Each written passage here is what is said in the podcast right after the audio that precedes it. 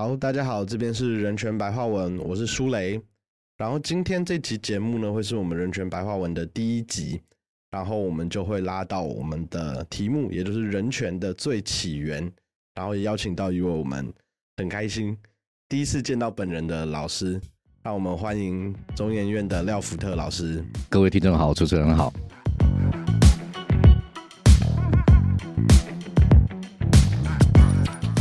我个人的想法是，不要放在零与一百之间，你要期待它是百分之一百，或者是说啊一没有你就认为它是零。这个我觉得不要在这两个极端里面去评价，而是去比较真实的看到目前为止发展出来的国际人权，它个可诉讼的制度，以及它可能形成的效应。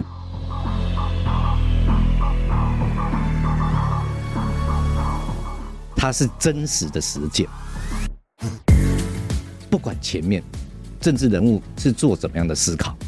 那我们要的是能够真正具体的人权普世的价值在台湾实践。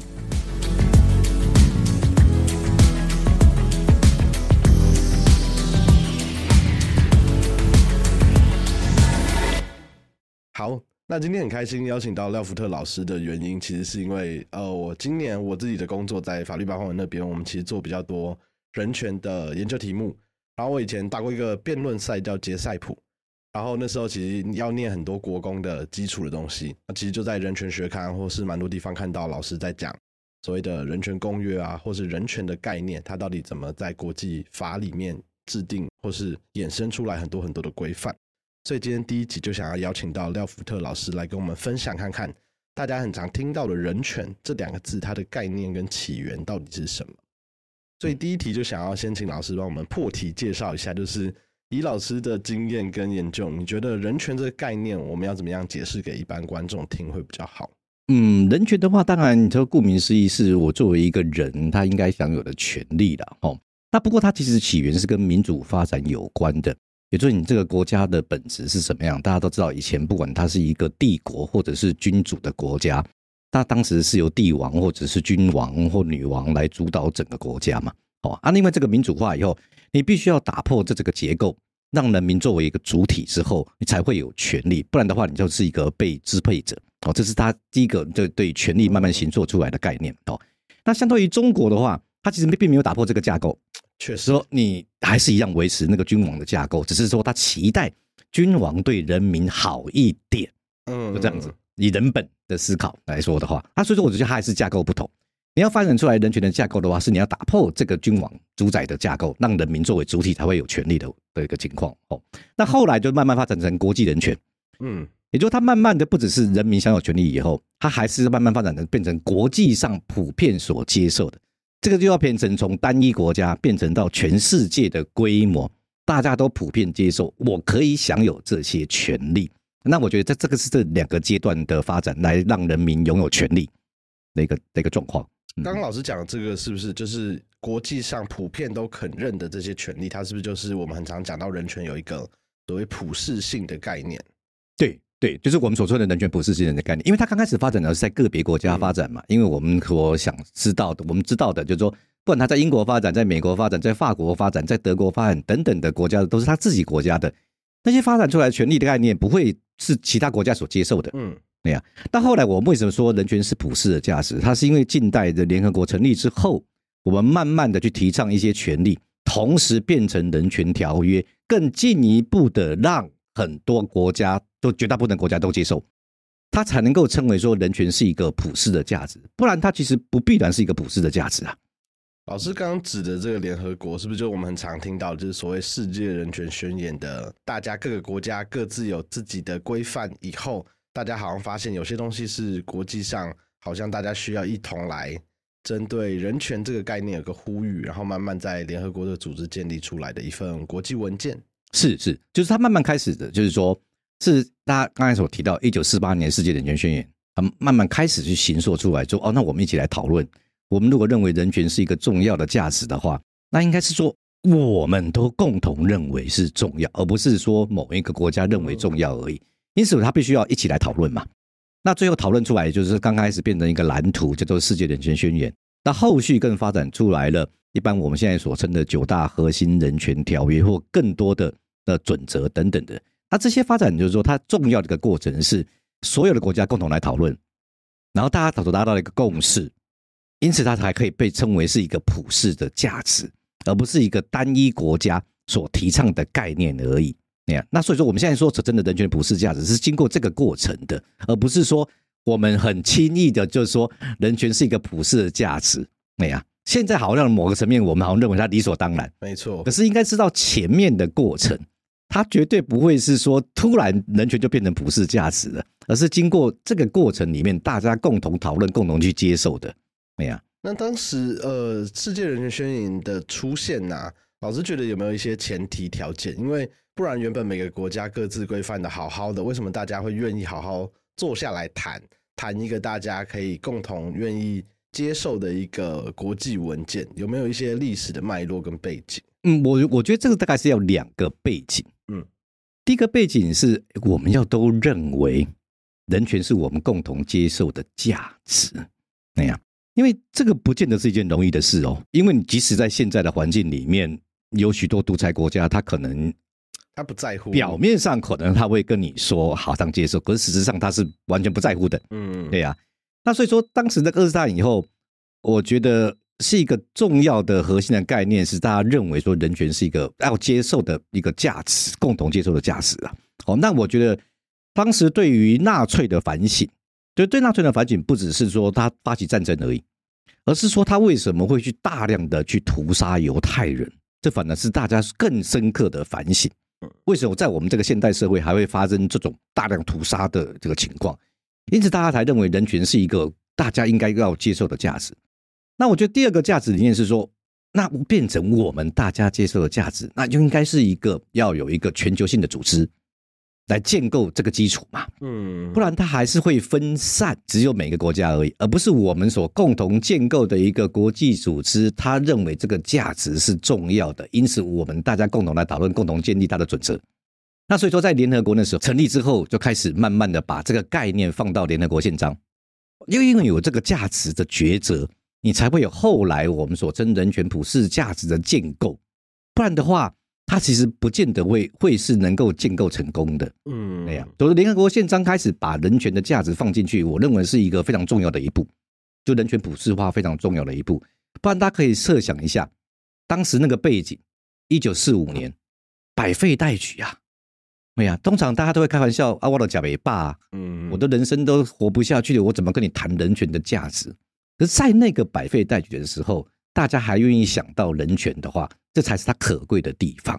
对呀，没有那当时把这个人权价值放到联合国宪章的话，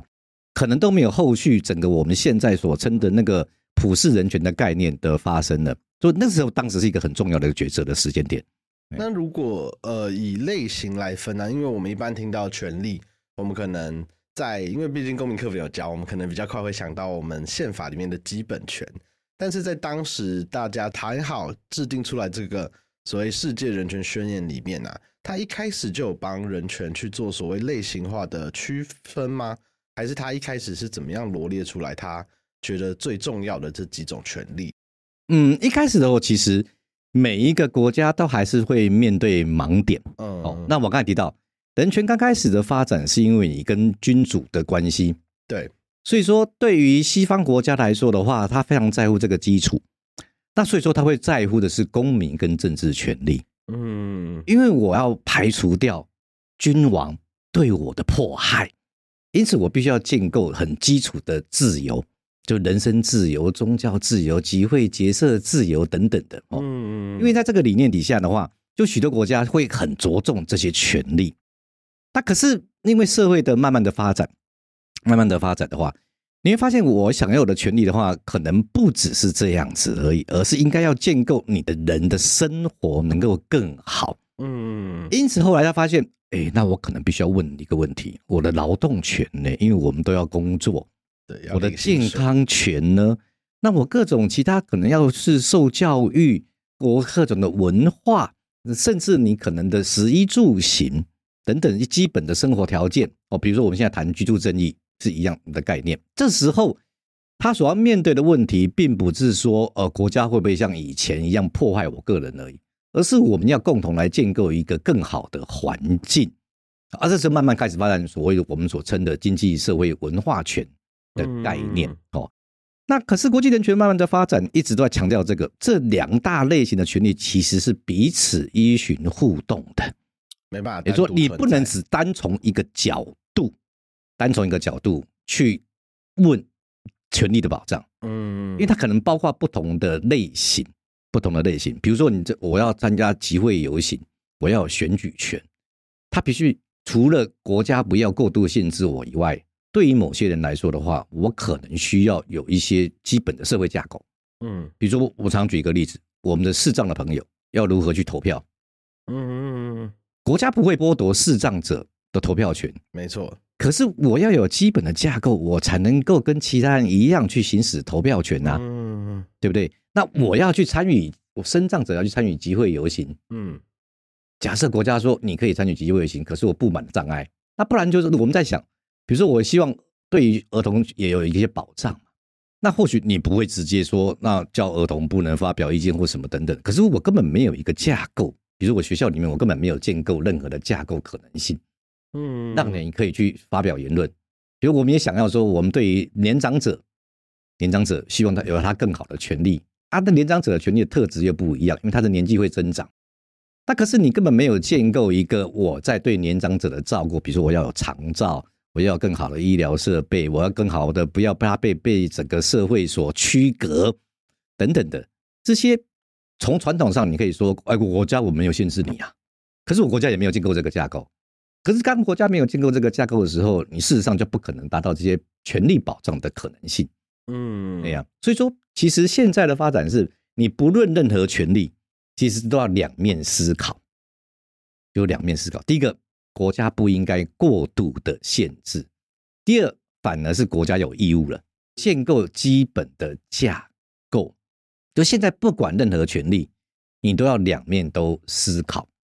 才能够让他权利能够更保障。像台湾，我们过去也是因为制宪的背景啊，因为那个是战后的那个年代，嗯，所以他的权利可能会当时是停留在当时的一个概念，是比较偏向公民政治权利的。对，那相对于我们把很多经济社会文化权都啊放到基本国策去了，嗯嗯嗯，就他不是把它权利概念化，而是把它变成是好国家啊，拜托你要做这种些事情。对对对对，所以说我觉得还是有点不太一样。嗯，感觉有个位阶上的差异。对对对。那我觉得老师刚刚讲的很有趣，因为我们可以听起来像是过去我们比较像是，哦，我们确保国家不能排除某些人的权利或过度限制，但现在其实我们越来越重视实践，或是国家有一个积极的义务，就是要确保这个人权能够实现。例如像刚刚讲的生长者的投票权啊，或是我们所谓的无障碍空间，因为像身心障碍者公约这几年很常在讲所谓的自立生活，对，就是你要打造这个，它真的能够。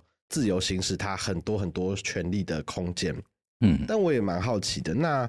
万一这些实践呢，或是国家应该要呃依照这些人权规范履行的义务没有实践的时候，那在国际人权法的这个架构下，是要怎么样能够实践？就是我个人会有办法有一个救济措施来主张我的权利被我的国家侵害了吗？还是他会有一个像是联合国这样的一个国际组织能够帮我？来针对国家有没有履行到人权的保障义务来做监督，在国际上它是有一个基本的制度的。好，第一个制度是国家要撰写报告，它是一个比较总花式的跟制度性的要求，国家你有这个义务必须要去撰写。我这个国家实现某一个人权条约，比如刚刚我们所提到身心障碍者权利公约或是其他权利公约，你必须要去撰写你所实践的一个内容。然后这时候他会有各个委员会，比如说身心障碍者权利委员会去做审查，来看你的国家里面还有什么样的一个缺失或可改善的地方。是，这是第一个制度。然后这通过这个制度的话，让国家有可能在做改善。嗯，那第二个是现在国际人权是慢慢建构起来所谓的个人申诉，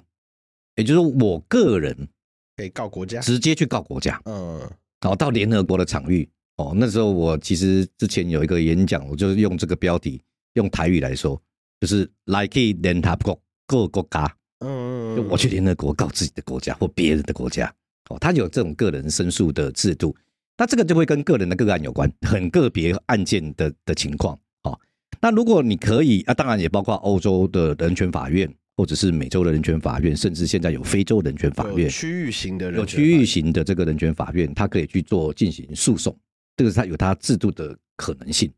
但你这个诉讼，如果你可以赢的话，它就会面临到我个案的救济，比如我这个案件，可能国家就必须要重新来审查这个案件。嗯，第二个，它可能会导致于国家重新检讨它的法律制度。第三个，其实还有国家之间的诉讼的制度，国与国之间，就是国与国。我 A 国认为 B 国你没有办法实践某个人权条约的义务的时候，我可以去进行诉讼。不过现实层面来说的话，国家诉讼基本上是非常稀少的。我觉得你呃，开玩笑说，还是很少国家愿意为人权挺身而出，因为它毕竟有外交上的考量嘛。嗯，当 A 国告 B 国说违反人权的时候，也就是它其实是高度的挑战，对呀。那所以说比较重要的是前面那个国家报告的审查，跟第二个个人申诉的情况哦。那不过就很遗憾的，大家都知道台湾的这个个国际的地位是很特殊的，确实，就到目前为止，我们都还没有办法去正式的、很一般的去适用这些制度，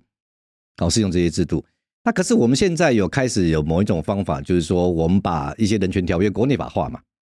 那所以说，我们会比照刚才说的第一个制度，就是撰写国家报告，然后我们邀请独立专家做审查，然后我们在后续的追踪跟改善。哦，这个制度上，我认为是有帮助的。哦，至少到目前为止，呃，台湾政府基本上他愿意建构这个制度，其实是我认为是应该是善意的去评价它，得正面去评价它。哦，因为如果我们之前提到。任何人权的追寻对政府的压力都是最大的，确实。但就是说，任何政府愿意往这个正面的发展，我认为都是好的。哦，那只是后面我们是不是能够更完整的实践的话，这个还是必须要去检视的。哦，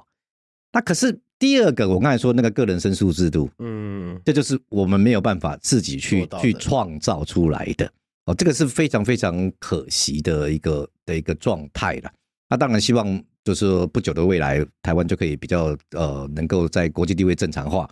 然后能够比较完整的进入这个整个国际的人权的系统哦。那或许台湾未来大家可以想象，搞不好许多人就可以打所谓的国际人权诉讼。嗯，对啊，那透过这个方法来作为个案救济，以及台湾在人权的更进一步的改善。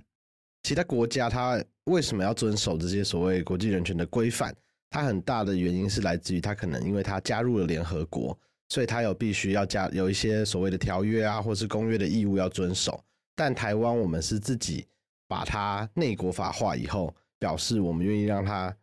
进入到我们的国内法体系来自愿遵循，是可以这样解释的。是是是，因为其实我们本来也愿意去加入国际人权系统，没错。他现在是碰到障碍，嗯，就我觉得台湾愿意加入国际人权系统这个意念，我认为没有问题，确实不是假的。好他只是说，他现在有很实际的国际的障碍，就是你的主权地位了，嗯，哦，没有办法正常，然后去正常的国家去加入这些系统。那可是，即使在这些障碍的情况之下的话，我们都还愿意把一些国际人权条约某些制度，我们自我比拟、自我比拟，把它放到台湾内部来做实践的话，我也认为这是一个正面的，嗯，我也认为这是正面。那只是说。那它正面的话，就要有更真实正面的成果哦，这是我们还是可以进一步追寻的。嗯，那我也想要问老师，就是像假设我们今天是一个个人告国家的案例好了，那我们在联合国的体系里面，我知道它好像针对不同权利、不同公约有它的委员会，然后来决定，呃，例如我这个个人申诉，它是成立，或是国家是不是真的有侵害人权的情况，然后有什么义务需要履行。联合国底下的各个权利人权委员会，它会有对国家有所谓的强制力吗？就是万一他做了一个个人申诉的决定，然后认为国家确实有侵害人权的情况，但是国家并没有按照他的申诉决定去履行，或是回复他原本对人权侵害的一些现状的话，这个联合国或是这样的国际组织，它有什么办法制裁这个国家吗？嗯，我们必须说实话。到目前为止，他没有办法是用一个很强制的制裁的方式，嗯，哦，因为可是这个我们要回到最本质，也就是我们现在所行受的联合国，它为什么称为国际组织？是国与国之际的组织，它不是超越现在的主权国家在上位的那个超国家组织。哦，这个本质我认为要要要先厘清。对呀，我开玩笑，就是说我们常常吼又期待又怕受伤害了。哦，就是说你期待好像它应该发挥什么效能，可是大家要想想看。假设它能够完整的发挥你所期待的效能的时候，它会不会形成另外一种伤害，变成一个巨兽？它是一个巨兽哦，我可以用多数的国家的力量来强制所有的国家，这也必须要去想象的哦。那可是所以说，在这个现在国际组织的架构底下的话，为什么没有办法那么强制的力量？是因为它本质上的问题。我们假设它就是国家之际的。因此，它有相当程度是要靠国家的善意，所以说没有错。现在，即使国联合国的一些有关于人权条约的委员会认为国家是违反这个人权条约的，他没有办法。比如说，大家可能想象的，比如说我提出经济制裁啦，然后或者是更严厉的制裁，其实上没办法。他所能够做的就是一个持续性的监督，也就持续的监督，就是说我一直在看呐，我一直会一直公布，他会一直公布说啊，我发现你还是没有实践。那我就不停的公布，希望你能够去期待，你能够进一步的实践。好，那这个是软性的，不至少有某一种力量，让大家都知道说，哎，原来你看看 A 国被被判败诉了以后，其实都没有在努力的做实践或什么等等的。这个它还是有某一些的可能的力量的。如果他没有那个可能的力量的话，其实这个制度本身早就应该崩溃了。对，对，就是它有一些它的可能的力量，可是。他可能没有我们本来想要预期或想象中的很好像有百分之百的强制力量，就他跟我们对国内法院的权利理解是不太一样的，对不对？是不太一样，是吧？我我就就不能够用国内法院去比拟。确实，我讲白话了，国内法院就算有时候你拿到胜诉判决的话，刑事的被告有时候也会逃亡。嗯，民事的被告就算他输了，你可能也拿不到钱。这是人类必须要面对的遗憾，可不？可是我必须说，国内法院的可执行的程度绝对高于国际的现在人权诉讼的结果。嗯，这是没有错，这是没有错。那可是就是说，也不用悲观到说，好像国际人权那个诉讼结果其实一点效用都没有。嗯，这个我也觉得也不需要带那个悲观。也就是说，我个人的想法是，不要放在零与一百之间，你要期待它是百分之一百，或者是说啊，一没有你就认为它是零。不太可能，这个我觉得不要在这两个极端里面去评价，而是去比较真实的看到目前为止发展出来的国际人权，它一个可诉讼的制度以及它可能形成的效应，我觉得是比较踏实的评价。然后它不知道能不能期待它慢慢的在增进、在发展。哦，因为毕竟我们刚才提到，它是一九四五年以后的产物，对，现在七十几年而已啊。嗯，从这个角度来看的话。它应该还是有一些成效的，嗯，对呀。好，那接下来我也想要再进一步问，因为我们刚刚讨论的比较都是一个世界或是一个联合国的框架，但刚刚老师其实在过程中有提到，就其实现在有很多区域的呃组织或是区域的国际人权公约，像是欧洲人权公约等等的。那这些区域型的人权公约，你觉得和所谓的世界人权宣言，然后是联合国的这个架构，它？彼此之间有什么样的不同或是特性呢？其实以欧洲人权公约为例，它其实在前言里面就讲得很清楚。我在承继着一九四八年的世界人权宣言，嗯，也就是我假设我赞同这个世界人权宣言应该是全世界普及化的。对，那对欧洲国家来说的话，我做的责任跟工作就是说我把这个应该是普及化的东西放在我欧洲区域里面去实践。嗯，也就我把它做的是连结的。就我做这个欧洲人权公约，不是要取代世界人权宣言，反而是说我希望在我这个区域里面去做比较完整的实践，因此我订定一个区域型的人权的条约。哎呀，它会是一个类似所谓的在地化 （localization） 的过程吗？就是放在某一个区域，嗯，有在国家跟联合国之间有一个区域性的，那我们更紧密的结合，更紧密的去实践，哎。那他这样在区域型的，是不是他自己也会有自己所谓的司法机构，例如欧洲人权法院？对，是没有错。就最早发展最完整的，其实就是欧洲人权法院。而且你看看，它是一个法院的机制，嗯，它比联合国发展的更完整。联合国的制度，我们一般都称为它是委员会。对，那它可能是一个准司法，不全然的司法，你可以这么说。可是欧洲人权法院，你可以很明显看出来，它就是一个法院。嗯，它这是一个很纯粹的司法的机制，做法院的判决的的一个的一个机制。哎呀，因为这样看起来，呃，刚好我们今年有看过一些蛮多欧洲人权法院的判决，我后来就发现，它其实好像在执行力的这个强度上面，跟呃联合国体系的各个委员会比起来，好像对国家的执行的效果会更好一点点。这个是不是因为它就会是准司法机构跟司法机构的差异？嗯，我倒觉得第一个当然是准司法机构跟司法机构的差异，它是它的本质。嗯，所以说你对一个法院的判决要执行，大家比较可以接受，也比较可以理解。嗯，就是因为你传统的法治的社会嘛，是我要履行法院的判决，这好像大家认为理所当然。嗯，那第二个我觉得也是另外的那个欧洲组织的制度啦。因为它就是会有设立两个主要的概念，第一个一般所称的议会制度，嗯，一方面就是他们各种那个外交代表，就是他的那个不管叫做部长理事会或什么等等的，他会把它放到这两个制度底下去做监督。那可是他的监督方法其实并没有超越联合国啊，我意思说他也没有办法强制去执行或者怎么样，而只是说。他的讨论的频率跟深度会增加，嗯，然后再过来，另外我觉得还有一个区域的特质，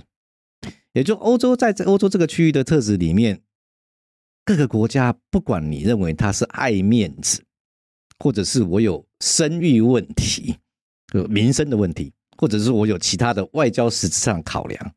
在这个区域的国家里面，他会比较着重这些事情，嗯，也就我如果被认定是败诉。又不执行的话，那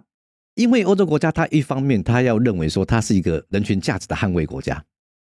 可是所以说他不能够同时又认为说啊，我被判败诉以后，我却又不执行。嗯，对呀，因为他扮演这个角色嘛，就你可以说，好像我们现在所说的人设啦。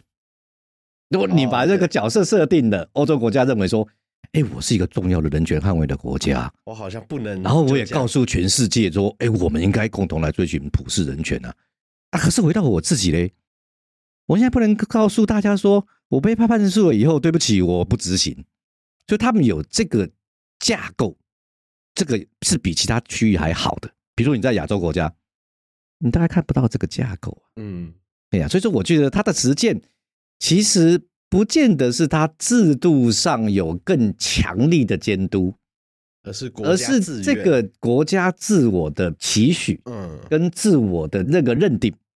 的那个地位，我认为我是一个重要的人权捍卫的国家的话，因此我就必须要做到这些事情，对呀。那所以说，人权要普世化，其实它也慢慢期待是越来越多国家是这个角色嘛。但我相信台湾也慢慢走向这个地步吧。我假设我是一个人权帝国的国家，我在乎人权的国家，那你就必须要有符合这些准则的。政府，嗯，跟他的实践嘛，确实，对呀。那我们慢慢一直认为，就是说，从今以后，我们不管如何政党轮替，如果它变成是一个我们的很重要的价值基础的话，那不论如任何一个政党执政，你都必须要遵循这个价值基础，嗯，那它就会在延续。这个也是我觉得台湾的演变也是有点类似的一个演变的状况，嗯，对呀。因为我觉得自己看完欧洲人权法院的判决，特别是后续的执行，我觉得。很有趣，因为呃，像呃，可以跟听众分享，就是有一个资料库叫 Who Doc，它其实是可以看到很多欧洲人权法院的判决啊，以及判决后面国家会提一个，我印象中应该叫 Action Plan，就是我判决如果被认定我真的侵害人权的话，我要提出一个我的有点类似改善方案，然后就像刚刚老师讲的，他会有一个呃所谓的部长理事会来监督这个法院做出的判决，国家提的这个改善方案到底有没有解决。然后在里面呢，他那个资料库还有一个子资料库叫 Who dot X，就 Execution 的那个 EXC，它里面就可以看到啊，它会这个部长理事会会做出一个决议 Resolution 去讲说，哎，你的个别的救济措施，例如你有没有赔偿这个人啊，或是例如酷刑公约，就是你是不当的剥夺他的自由，然后虐待行为的拘禁这样子，那你有没有把它释放出来？这个像是个人的措施。但另外一个呢，它还有一个叫 general measures 的，其实就是国家会告诉你说，好，那你认为我这个法律或这个行为侵害人权了，我有哪些预防性的措施，例如我修法，然后或是我提高执法者、警察的教育培训等等的，我觉得就会看出蛮多很有趣的东西。但是在欧洲这个框架，我后来就发现，好像其他各大洲就没有那么样的落实。因为像回到亚洲的呃状况，其实台湾过去有做过所谓的亚洲人权法院，就是模拟的亚洲人权法院，然后有把一些模拟的个案放进去。但老师，你觉得为什么像现在亚洲这个大范围的区域？没办法像美洲啊、非洲或欧洲一样有所谓的一个区域型的人权机构出现。嗯，我开玩笑的说啦，第一个实质上真正在乎民主跟人权的亚洲国家恐怕也没有很多啦。哦。那第二个开玩笑是说，这些国家可能严重到连装都不装啦。你可以比拟美洲跟非洲，嗯，或许第一个要件可能类似。也就我们自己去想象，美洲跟非洲真正很踏实的在着重民主跟人权的国家，恐怕也不会很多。它可是很有趣哦。美洲它有形塑出来的美洲人权公约，然后美洲人权委员会、美洲人权法院，哎呀，那这个就牵扯到第二点。我我讲开玩笑的话，有些国家至少还会装，这是很白话文的说，就我还是不敢说人权不是我追寻的价值。那因此，我们来建构一些吧，然后我们建构这个区域型的，因此我们还可能某一种实践的可能性出现。那亚洲国家是，我觉得有些国家根本就大喇喇的啦。我自己没有这个价值，我也连装也不装啊。那所以说，他谈论起来就会相对而言更辛苦，就会更辛苦哦。因为你能不能成立一个区域型的，我觉得至少刚才说的那个第二点，你你至少要表面上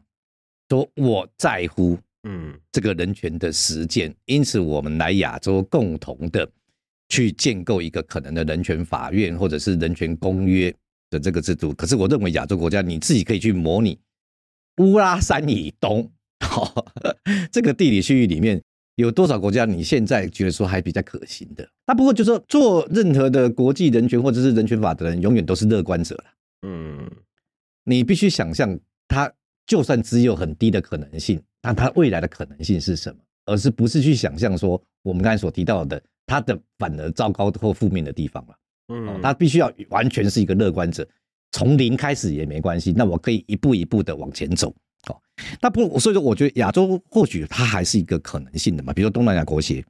它慢慢的就算有一设一个一个跨政府的人权委员会，虽然是很粗浅的，至少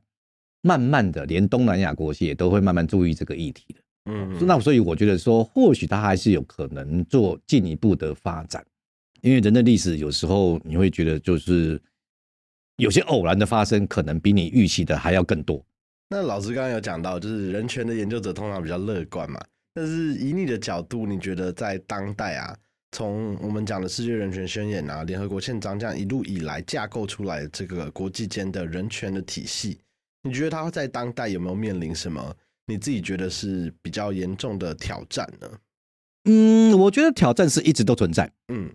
都一直都存在。是好，那对于国际人权的建构者的话，你就是去追寻它的可能性嘛。那样，那可是昨天最大的挑战呢，还是都是国家嘛？因为这整个发展里面，其实是一个非常吊诡的的历史发展。嗯，一另一一方面。会形塑出不管世界人权院或国际人权条约，或者是一些国际人权监督机制。讲句实话，它是国家建构的。嗯，没有国家的同意，它不会建构。我们自己想象，不管在联合国，在欧洲的话，都是因为国家同意，它才能够建构了起来。但可是它最大的拘束者呢？被拘束的人也是国家本身。所以说，我们要先想象另外一个层面：当国家同意建构这个制度之后。我要如何让他也再进一步的愿意去实践？嗯，这就是我们的挑战。好，那可是，在人权的奋战过程里面，有时候你可以说是，呃呃，有些政府正面的来说法，说他真的认清了人权重要性了，或者是说，另外一种说法是说，我们弄假成真了。本来可能政府是给你一个虚假的承诺，可是后来就弄假成真，变成是真实的。就不论如何，也就带过来的情况是要让政府能够具体的去面对这个价值，同时让他去实践。我觉得台湾也有点类似的状况啊。台湾有一点类似的状况，就是说我们过去其实也不太去面对国际人权嘛。没错，大概是两千年之后哦，阿扁，阿扁大家如果还记得他的话，是他先提出来的嘛。对，哦，我必须开玩笑的说，搞不好阿扁自己念到他要说要人权立国那段话的时候，他自己可能不完全了解内容哦。我必须开玩笑的说，因为他当时是一个很新的概念。对，对呀。那可是不管哦，你说的，他是一个弄假成真，或者是。你可以说阿扁是为了他的政治名声，或者是任何可能的种种理由。我们现在需要做的是说，让他两千年一直到现在二十几年以后，甚至到更多的未来，他是真实的实践。不管前面政治人物是做怎么样的思考，那我们要的是能够真正具体的那个人权普世的价值在台湾实践。那我相信，如果你放大到其他国家的话，它也有某一些的历史背景的转换，也有可能。对啊，它可以做个别国家的转变，然后到更多国家的转变。对，那我觉得，呃，我们回到国内的框架来讲好了，因为我们过去其实都会觉得，我们国内的权利的保障啊，很大的部分是仰赖我们宪法里面讲的基本权，或是老师跟最前面有提到的所谓基本国策的几个方针。但是，如果我们要走向像所谓人权立国啊，或是我们更重视国际人权。价值的这个国家体制的话，像宪法的部分，老师会觉得我国的宪法跟所谓的国际人权公约内国法化的这些权利，它之间会不会有一个例如修宪的可能，或是我们把更多权利放到我们所谓宪法保障基本权里面的未来，或是老师觉得它其实可能没那个必要，我们透过呃内国法化的法规落实就能够达到呃更弹性，然后更符合当代需求的人权保障了。嗯，以台湾来说的话，我认为恐怕需要在宪法层次里面去处理。好，因为第一个它的历史背景，我们刚才提到，嗯，其实，哎，不管你喜不喜欢这个宪法了，它当时制定的背景是在一九四六年的。对，对呀。那后来经过这么多年，七十几年的时间里面，我们其实对于基本权的那个增修，其实是非常非常少的。我不敢说完全没有了，哈，那可是这是基本上是非常非常少的。哦，所以我是觉得。应该要考量的啦，在宪法层次里面，能够让那个整个基本权的保障是更完善的哦。因为我们刚才讨论一直在讨论国际人权嘛，你可以发展出来国际人权这七十几年的发展，我们宪法其实都没有看到。你可以这么说，嗯，因为它一九四六年就制定了，可是，一九四八年才有世界人权宣言。确实，也就这七十几年那个国际人权发展，我们宪法是都没有看到的，所以我们必须要面对着这个问题：我要不要在宪法城市里面？来把这一块做得更完善，就是我不同的权利的理念，然后它做这个明确化。那我个人认为，放在宪法城市里面有它的重要性，而不是放在法律层次而已。嗯，哦，因为看到放到宪法层次的话，它就是其实是一个很明确的我对权利的清单，对的列举。哦，它比如说有一个就是国际人权所说的家庭团聚权，理论上我们可以说，我们不管它叫大法官或宪法法庭。它可以透过宪法解释的概念去填补某些权利，对，那我本来没有嘛，那我可以去把它做填补。可是你看到那个大法官跟宪法法院的话，它就有一个概念点，他一直就是没有办法诠释出来家庭团聚权，嗯，他一直都没有办法，对呀，他还是停留在就是说你的权利就是个人的，你一个人的，如果超越人两个，我一个家庭两个人以上的那个我们相聚在一起，他就一直不认为这个是个权利。对呀，那就会影响到你其他的思考。嗯，对呀，你就影响到啊，这是一个例子，这是一个例子。所以我是觉得，如果我们要建构一个比较好的权利的清单，在我宪法层次里面的话，我认为是是必要的啦。哦，那当然大家都觉得修宪或甚至制宪有它的高难度，这这大家都可以理解。没错，啊，可是我觉得应该先先确认，我认为我们还是有这个必要把它放到宪法层次。那可是，万一我们现在还不能够在宪法层次里面去做修改的时候，应该要有另外一个层次，就是宪法解释。宪法解释，我认为就是说，我们的大法官里面应该要有更多的国际人权的概念，就是这个权利的层次，而不是在停留在我们个别国家的那个权利。因为过去我们比较采用的方法是，比如说，第一个我们自己的宪法脉络，对；第二个比较宪法。哦，甚至大家有点开玩笑，就是说有些公法是言必称德国。哦，那其实我自己也去看过，有一些就说案件是德国宪法法院判决过的，到最后到欧洲人权法院，德国还是败诉。嗯，啊，我我举这个例子就是说，他可能对权利的概念还是不太一样的。对，那所以说我个人认为，在未来的宪法解释，就是宪法法庭后的情况的话，应该有更多的国际人权的概念导进去了，在修宪跟制宪之前，嗯，能够去导进去哦。那第三个层次就是法律的层次，就我们因为把一些国际人权公约国内法化嘛。那我们现在会，它只是进入到法律层次，没有进入到宪法层次。那这个到法律层次的时候，我们就进行了许多法律的修改。那个我我觉得对实质上人权的保障是有帮助的哦，事实上是是有帮助的哦。那这个程序其实我一直认为啦，我们过去把国际人权公约国内法化，至少这个十几年来的时间，它其实有某一种叫做我认为是另外一种临近革命。嗯，因为我们透过这个方式改了非常多国内法。改到可能大家都不知道，他就就被改了。嗯，对呀。啊，这种我就所以我称为它是叫另外层次的临近革命，因为过去我们讲真的临近革命是台湾的民主化。对。那现在这一次的在两千年之后的临近革命，我认为是跟国际人权接轨。嗯。我们慢慢的去做到这些事情。哦，那可是这个是可以再更进一步、更实质的落实的。嗯。这个实质的落实的，那这个其实是在。建构一些权利保障的基础是非常的必要的，所以我刚才说的三个城市，第一个如果可以的话，应该进入修宪或制宪的城市；是第二个，在这个之前应该进入宪法解释的层次；第三个是一些法律修改的层次。嗯，对啊，这些三个是都可以去去进行的工作，而且事实上，我们第二个城市跟第三个城市是持续在进行的。对，它有更多的进展是在这几年发生的。对对对，嗯，好。那我也想要问问，就是老师以你自己在近年来的研究啊，对于所谓的整个国际人权啊，或是人权保护的体系，你自己有没有在近年特别关注的特别的权利类型或是题目呢？呃，因为每一个研究者有他每一个研究者的一个进展的的过程对，像过去我从欧洲人权公约开始做，嗯，然后到联合国的诸多的人权公约。然后再去写国家人权委员会，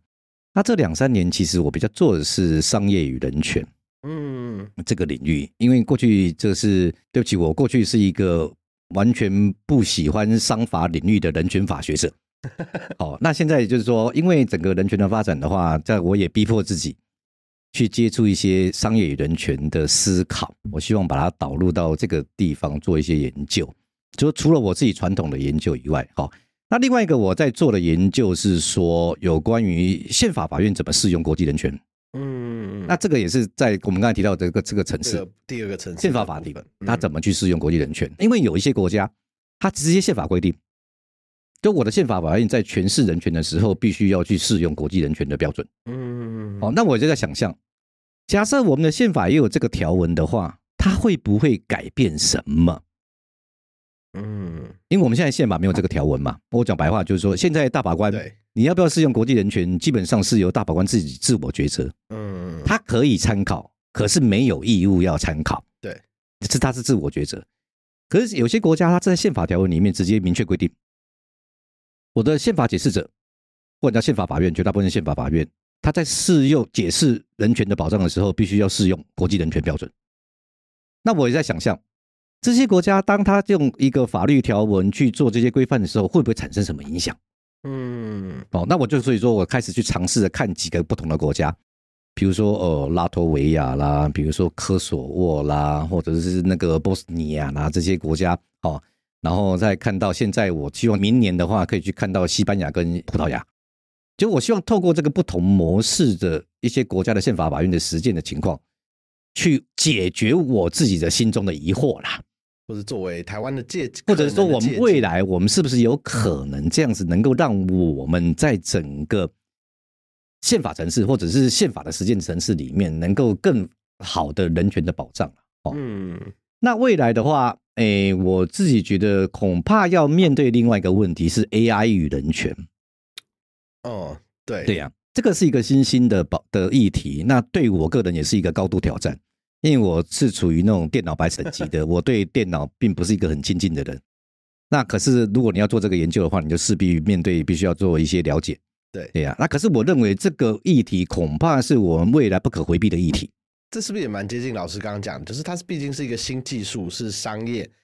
的一个可能性。然后，但它跟人权之间，例如我们现在听到比较多的，可能是跟著作权有关的影响。嗯嗯嗯。那老师还觉得 AI 可能会有更多影响到人权的层面，对不对？对对对对，因为 AI 其实我现在目前的想法了，artificial 这是人为的，嗯，不是机器本身自己自动的，所以说问题还是在于人。嗯。然后它是 intelligence，intelligence 其实不一定是智慧，它可能会被滥用。那所以说，如果对人权的角度来看的话，要先问一个问题：谁来用这个技术？用在什么地方？怎么用？它可能会被变成破坏人权的工具。比如说人脸辨识，中国在使用就是很明显的，它结合的技术跟滥用。嗯，我把它辨识到任何的，我要对你的追踪跟控制。对。这就是 AI 对人权的迫害，确实。可是 AI 也有可能变成是对人权的保障嘛？比如说，我可以远距的健康医疗，或者是说我可以去保存更多的文化语言特质。嗯，对啊，那这个可能对健康权有帮助，对文化权有帮助。你可以让教育权更完善。嗯，学习语言。对，所以说我还是认为它应该回到最本质，是人在使用这些现代的技术。重点是在于你怎么用它，嗯，而作为人权的协助，或者是作为侵害人权的工具，我觉得他还是回到本质。不论你技术如何发展，除非除非这个技术已经进展到是它自己变成是自动的准人类行为了，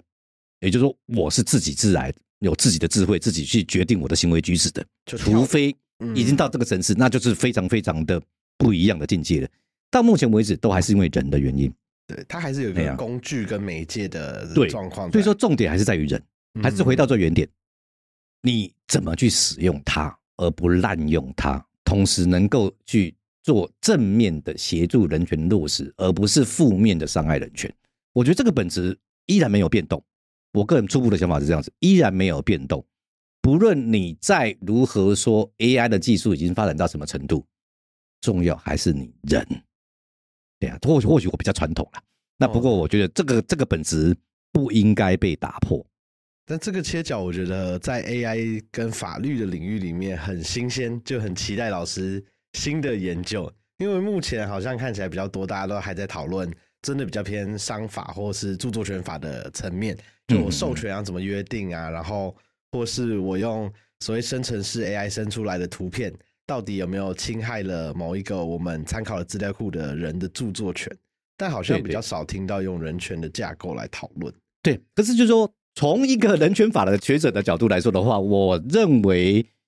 呃，虽然其实我对电脑不熟悉，我也不太想要，可是我觉得现在恐怕必须面对一个临界点。嗯，不管你喜不喜欢，啊，就是要可能必须要面对这个问题了。对呀，呃，这这是我自己个人的感受啦。对呀，虽然我我其实不太愿意碰电脑的东西，可是我觉得看起来它是一个临界点，必须要去去面对这个问题，因为它对整个社会是会有影响的。嗯，对啊，那你不要让社会整个失控的话，看起来我们必须要有这个角度去讨论它。确实，对啊。因为其实我看，呃，就是开发所有的所谓的创用 CC 这个概念的那个美国教授，是是是，他其实最近在台湾的 AI 的研讨会里面有提出，他对于 AI 未来的发展可能会对于人的生活的侵害，也有表达蛮多的担忧。听起来就跟老师的观点会是方向一致的，就是大家怎么运用这个新技术，其实是会跟人的生活还有权利直接相关的。对对，我因为我觉得大概不只是 AI 啦，包括其他的科技的发展，我觉得都有其实相同的准则嘛。嗯嗯，对呀，你理论上应该是我们所坚守的原则是，科技是为了人的更好的生活而产生的，而不是说我产生了一个新的科技以后，结果去去伤害人。嗯，就还是以人为为最基准的考量，才是科技发展的本质嘛。没有，这个这是哦，当然了，这是我们从人人权的一个角度去出发的啦。不过这个不是一个很踏实的的本质吗？对不对？人不应该发展出某些技术，结果毁灭人类。天网对啊，这是这是自己应该要要厘清的嘛。对呀，嗯，没错。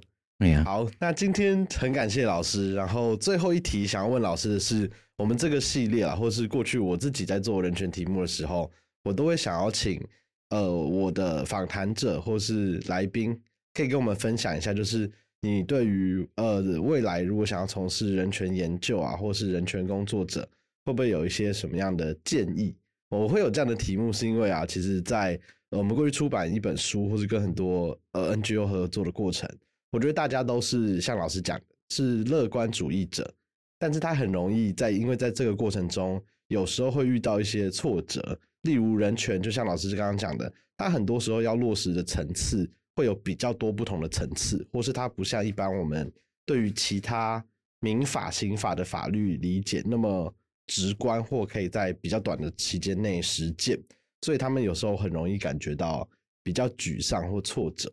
所以我都会想要在有机会访谈，呃，在做人权研究或人权工作者的人的时候，问问看他们对于如果新进的，例如国际人权法的研究学者啊，或是新进的 NGO 组织工作者，老师会不会有一些建议或鼓励？大概就是作为一个浪漫的理想主义者吧。然后另外就是能够让自己做某一些的自我调整呐，就是说，因为。做这个工作的人，或许都会一直不断的问自己：，嗯，我为什么做这件事情？我还坚持得下去吗？哦，像我个人，其实我几乎很奇怪的，我大概每十年会突然发生自己一个自我的大辩论，也就我二十岁、三十岁、四十岁、五十岁的时候，都会自己跳出来做一个好像自我的大辩论，说：，啊，你为什么要做这件事情？那你问这能够做的继续做得下去吗？不还好，到目前为止，每十年的大辩论之后，我还是觉得我可以继续做下去。嗯，虽然他面对到很多的挑战，哦，那可是这个开玩笑的了，你自己的人设是什么了？也就是说，你到底要追寻什么？这是最原始的起点。也就是说，我常说的，呃，应该作为要做一个人权的学者，或者是国际人权法的学者的话，并不是因为你无知。我说这并不是因为你无知，是就啊认识不清，不知道社会险恶，所以你被骗的，而是因为你有浪漫理想的情怀。我认为这样的人生是符合我的设定，也符合我整个对我人生的期待。我会感觉它是让你觉得生命是有意义的。对呀，其实我一直觉得就是说，呃，我自己心中告诉自己的话，只有理想才能撑起。自己的世界，嗯，这句话一直支撑我去做。就说你有一个理想，能够支撑你慢慢的去做，然后看到它某一部分是实践的，那你因此而觉得人生是有某一种符合自己的期待，有一种满足感，或者是说你可以有小小的成就感，或许这样子那样。好，我们最后很感谢老师，他用自己的经历跟思考过程来跟我们分享。他今天很开心，让老师帮我们。比较完整的介绍我们所谓这整个世界，或是以联合国这个角度来讲，它到底人权体系是怎么样建构的？那我们人权白话文第一集就到这边了，谢谢大家。嗯，谢谢谢谢大家，拜拜拜拜。